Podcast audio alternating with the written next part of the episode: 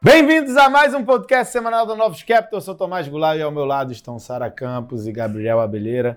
Nessa semana que a gente teve os dados de atividade, Estados Unidos, inflação Europa, dados de atividade de China, no Brasil, as resoluções com relação à reoneração. Então vamos lá, Sara. Explica pra Vamos gente. Vamos lá começar a falar do cenário internacional essa semana. É, nos Estados Unidos, o destaque foi a divulgação dos índices de atividade para o mês de fevereiro. Então, a gente teve tanto é, o do setor de manufacturing quanto o do setor de serviços. E aí, assim, ao longo desse mês, o relevante aqui vai ser a gente analisar o quanto é, dos dados bons de janeiro eles vão permanecer sustentados ou, ou, se o que a gente viu foi algo pontual e a gente vai ter uma desaceleração. Então, nesse sentido, é, os ASMs eles vieram numa tônica mais positiva, apesar de que os dois terem é, ficado praticamente estáveis em relação ao mês anterior. De novo, o importante era, é, era mais relevante isso, né? Ver se a gente iria é, desacelerar é, significativamente em relação ao que foi em janeiro.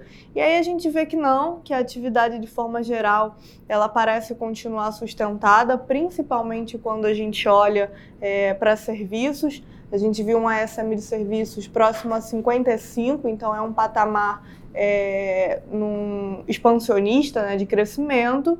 E os comentários das indústrias é de que apesar de, de alguma é, perda de força que a gente teve, é, a gente continua vendo demanda firme. Então, isso né, foi a, a tônica dos dados, desses primeiros dados de atividade que a gente tem para o mês de fevereiro, né? ainda é o soft data. A gente vai começar é, na semana que vem também a ver a divulgação do, do hard data, né? então a gente tem o payroll que vai ser muitíssimo importante na semana que vem, mas a gente vê esses primeiros dados numa indicação é, mais positiva.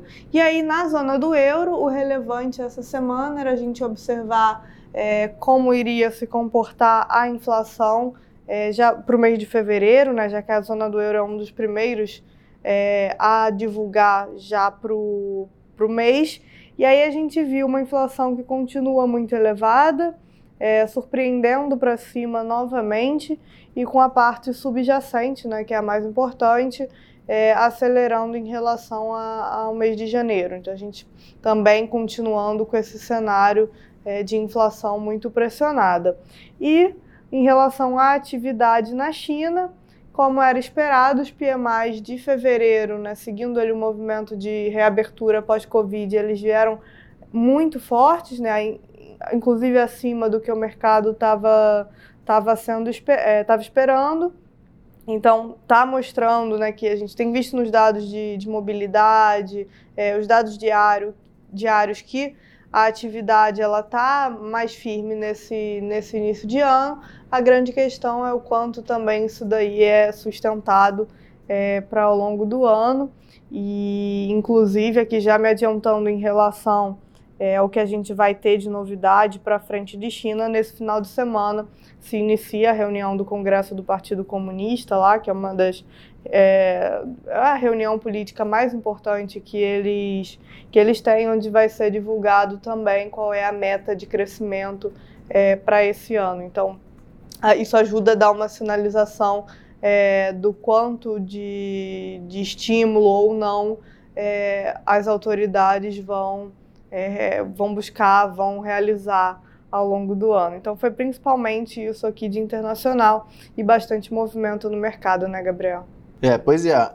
é os dados de China deram um ânimo aí no, no, nos ativos ligados à China, né? A gente viu o índice de mercado emergente subindo 3, 3, em torno de 3% na semana. É, um belo rally aí depois de um, tava algumas semanas já tendo uma performance ruim e depois desses dados de China, eu acho que o pessoal se animou de novo com a volta da China é, e o possível target aí de, de crescimento. Fora isso, eu acho que não só o mercado emergente, né? a gente vê até o petróleo também subiu quase 5% no, na semana, todos os, os commodities aí subiram bastante. O S&P também acabou subindo 2%, e o nosso Ibov acabou underperformando.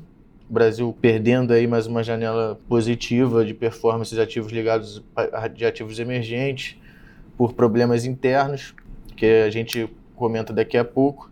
É isso, fora das bolsas, olhando juros. Acho que vale comentar a abertura de juros que a gente está vendo no mercado europeu. Os juros alemão, os bundes alemão subindo aí 2, 5, 10 anos, todos subindo por volta de 20 bips. É, as moedas, a gente viu um enfraquecimento do, do, do dólar na semana, né? O, o, DXY, que é uma cesta de moedas contra o dólar, caiu 0,70 e o VIX também cedeu bastante na semana, caindo aí para baixo de 20 novamente, mostrando um cenário menos o mercado menos preocupante depois dessa semana. Bom, aqui no Brasil, como o Gabriel já antecipou, a gente é, continua com os nossos problemas idiosincráticos aí, com nossas questões não resolvidas ou então mal resolvidas.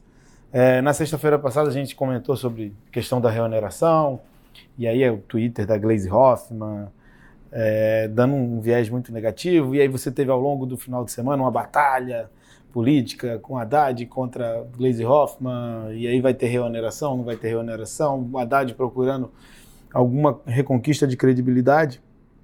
E o que a gente acha é que no final das contas você acabou com um resultado que, por mais que você tenha tido uma parte, né, uma reoneração parcial, o resultado foi negativo em termos de sinalização de política econômica.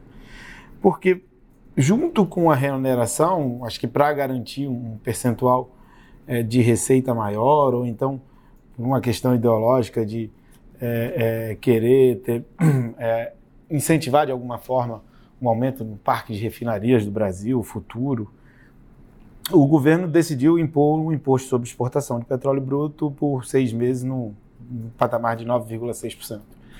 É, a gente acha imposto de exporta, exportação uma coisa bem, é, vamos dizer assim, mais uma jabuticaba brasileira. Né? A gente não trabalha com isso. É, você pega os países que também trabalham com imposto sobre exportação, principalmente de produtos básicos, são muito poucos no mundo, né? Argentina, Índia, Irã. Então, a gente tá, não quer estar no mesmo grupo desses países. E aí passa uma sinalização negativa sobre quais são as decisões a serem tomadas, né, Gabriel?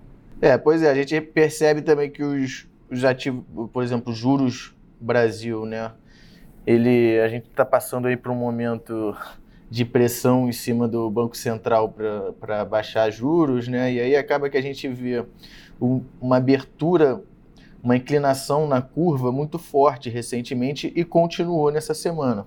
Porque os juros curto, ele até fechou, a gente pega o janeiro 24, ele fechou por volta de 8 bips, mas os juros longo é, abriu aí, se pegar o janeiro 27, por exemplo, abriu 15 bips.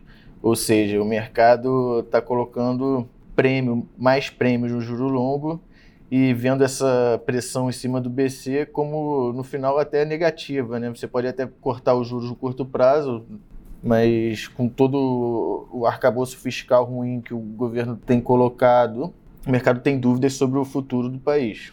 É, exatamente. E como o próprio Haddad falou, olha, a gente está fazendo reoneração, mas espero que o Banco Central faça parte dele. Aí veio Simone Tebet também. Então é uma pressão desnecessária sobre o Banco Central.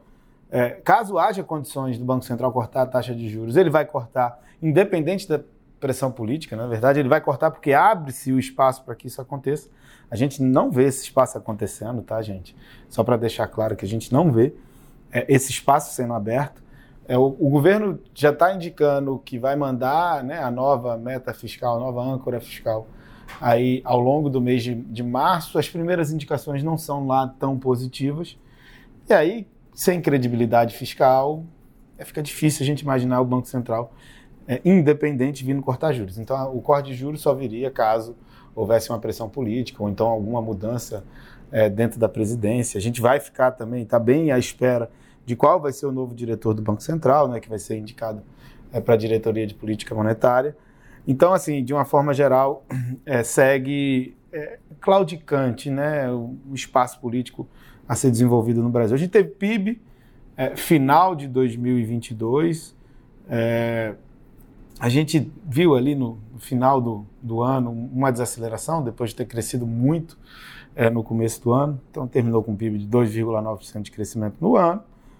É, quando a gente olha para o próximo ano, a gente vai ter novamente um primeiro semestre, mais especificamente um primeiro trimestre, muito forte, porque o PIB agrícola vai ser muito forte, porque a safra de soja, de milho, elas estão muito fortes. Então, isso vai ajudar a atividade no Brasil. A gente tem uma perspectiva de crescimento de 1% para o ano. É, a gente teve as contas fiscais, elas seguem com resultado bons, mas assim, a gente começa a ver indícios de que a arrecadação vai recuar um pouco, com essa perspectiva de atividade de 3% de crescimento para 1%. Isso também deve afetar no número de arrecadação e as contas fiscais é, ficando um, um pouco é, mais negativas. E por último, a gente teve indicador de mercado de trabalho. O mercado de trabalho segue com desemprego baixo, mas quando a gente vai olhar a perspectiva futura, como a gente tem uma perspectiva futura de atividade mais fraca, o mesmo acontece para o mercado de trabalho. Então, antes da gente concluir, só semana que vem a gente tem IPCA. Estamos à espera da indicação do novo diretor do BC. E lá fora, Sara, a gente tem a gente tem os dados de mercado de trabalho, então tanto o JOLTS, que é o número de vagas abertas, como também o payroll, e além disso o Powell fala é, no Congresso na semana que vem. E de China, como já adiantei, a gente tem a reunião do, do Congresso chinês durante o final de semana. Começa no final de semana. Então é isso, pessoal. Obrigada a todos e até semana que vem. Valeu, pessoal. Até semana que vem. Um abraço. Aproveita o final de semana.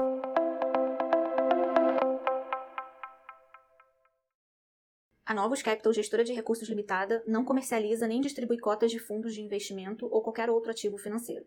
Este podcast não constitui uma oferta de serviço pela Novos e tem caráter meramente informativo. A Novos utiliza informações de fontes que acredita serem confiáveis, mas não se responsabiliza pela exatidão de quaisquer das informações assim obtidas e utilizadas neste podcast, as quais não foram independentemente verificadas. Estas informações podem estar desatualizadas ou sujeitas a opiniões divergentes. Este conteúdo não constitui uma opinião ou recomendação, legal ou de qualquer outra natureza, por parte da Novos, e não leva em consideração a situação particular de qualquer pessoa. A utilização das informações aqui contidas se dará exclusivamente por conta e risco de seu usuário. Antes de tomar qualquer decisão acerca de seus investimentos, a Novos recomenda ao interessado que consulte seu próprio consultor legal.